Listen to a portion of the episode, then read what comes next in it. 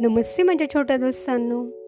मी विजया गायकवाड आणि आपण ऐकत आहोत कथा संस्कार माला. चला तर मग ऐकूया आजची गोष्ट. गोष्टीचं नाव आहे गर्विष्ठ मेणबत्ती. निर्मिती केली आहे श्री महामुनी प्रमोद यांनी. एका गृहस्थाने एकदा आपल्या मित्रांना मेजवानीसाठी बोलावले.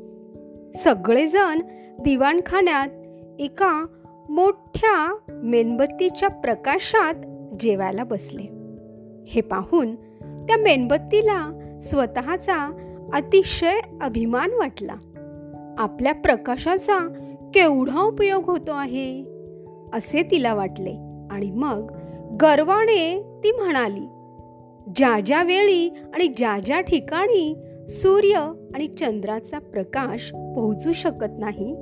त्या त्या ठिकाणी आणि त्या त्या वेळी माझा प्रकाश पडू शकतो. म्हणजेच चंद्र सूर्यही माझ्या पुढे अगदी शुद्र आहेत. तिचे हे गर्वाचे बोलणे ऐकून जेवणारी मंडळी हसू लागली.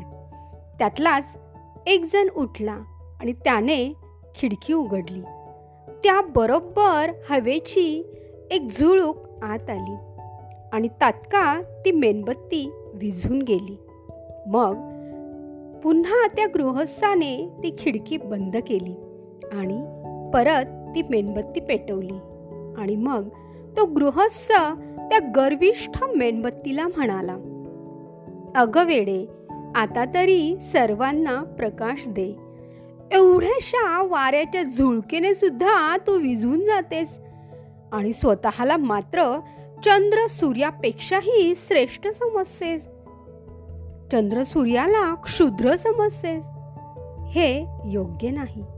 चंद्र आणि सूर्य कधीही तुझ्यासारखे वाऱ्याच्या झुळकेने विझून जात नाहीत.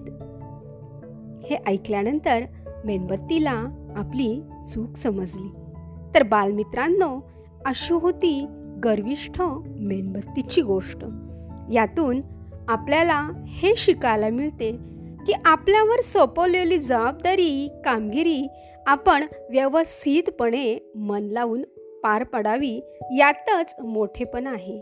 आपली इतरांशी तुलना करण्यात व्यर्थ वेळ वाया घालवू नये. हो ना? धन्यवाद.